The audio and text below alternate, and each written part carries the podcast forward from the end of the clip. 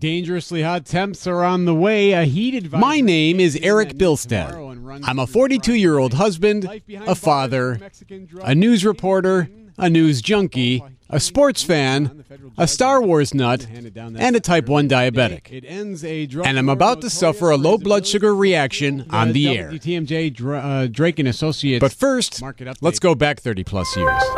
This is WXKZ News Radar. You give us uh, three hours and we'll give you the world.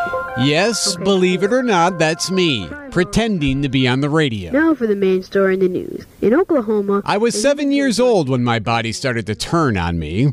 I was getting thinner, your ribs were kind of exposed. You're very thin on top, you know, thin shoulders, ribs exposed. But and more and more thirsty all the time. we stopped maybe twice so you could go use the bathroom. I do remember, yeah, you having to go to the bathroom all the time, and we started making fun of you about that. Kind of like, oh, you can't hold it. What's going on? Scott and Mark are my two older brothers. They saw it up close.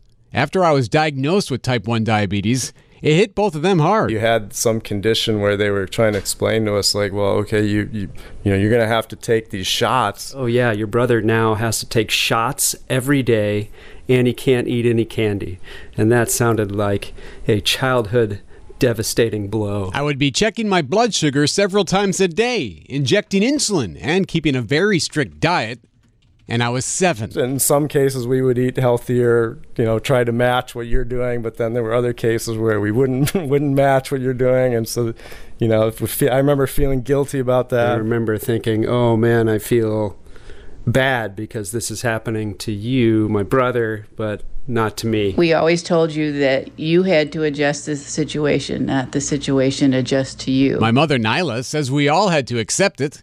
The family didn't have a choice. and so that there was nothing you couldn't do. You just had to learn to adjust to what was going on. And it worked. I was able to adjust and figure things out. There were a few bumps along the way. Well, the scariest time was, was when you'd go into these reactions. Reactions are another term for hypoglycemic shock, when blood sugar levels drop dangerously low. That's the only time where I remember mom and dad getting stressed, as we all did, because it was it was a scary it was scary to see. Low blood sugar reactions suck. You're awake, but you're not conscious, if that makes any sense. you would thrash. I think you thrashed around a few times. You would yell, uh, and you were obviously not of one mind or thinking.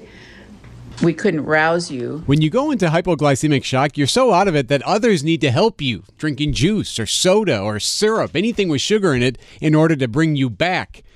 Over time, the family learned to deal with it. Once we sort of had seen it a couple times, and we sort of knew what we needed to do. And we all identified my signals when my blood sugar was obviously dippy. Sometimes you couldn't form a thought.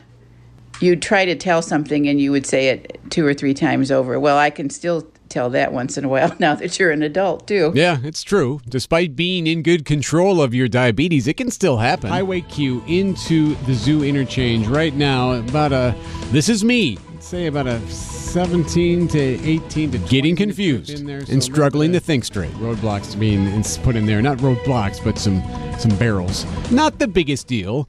Embarrassing, sure, but I can't complain. My diabetes management has prevented any major issues, but other type 1s haven't been so lucky. Falling unconscious, slipping into a coma, some hypoglycemic incidents can turn deadly. It's a good reminder of how type 1 diabetics live on a daily basis. Whether you're 42 And here's when they had the parade.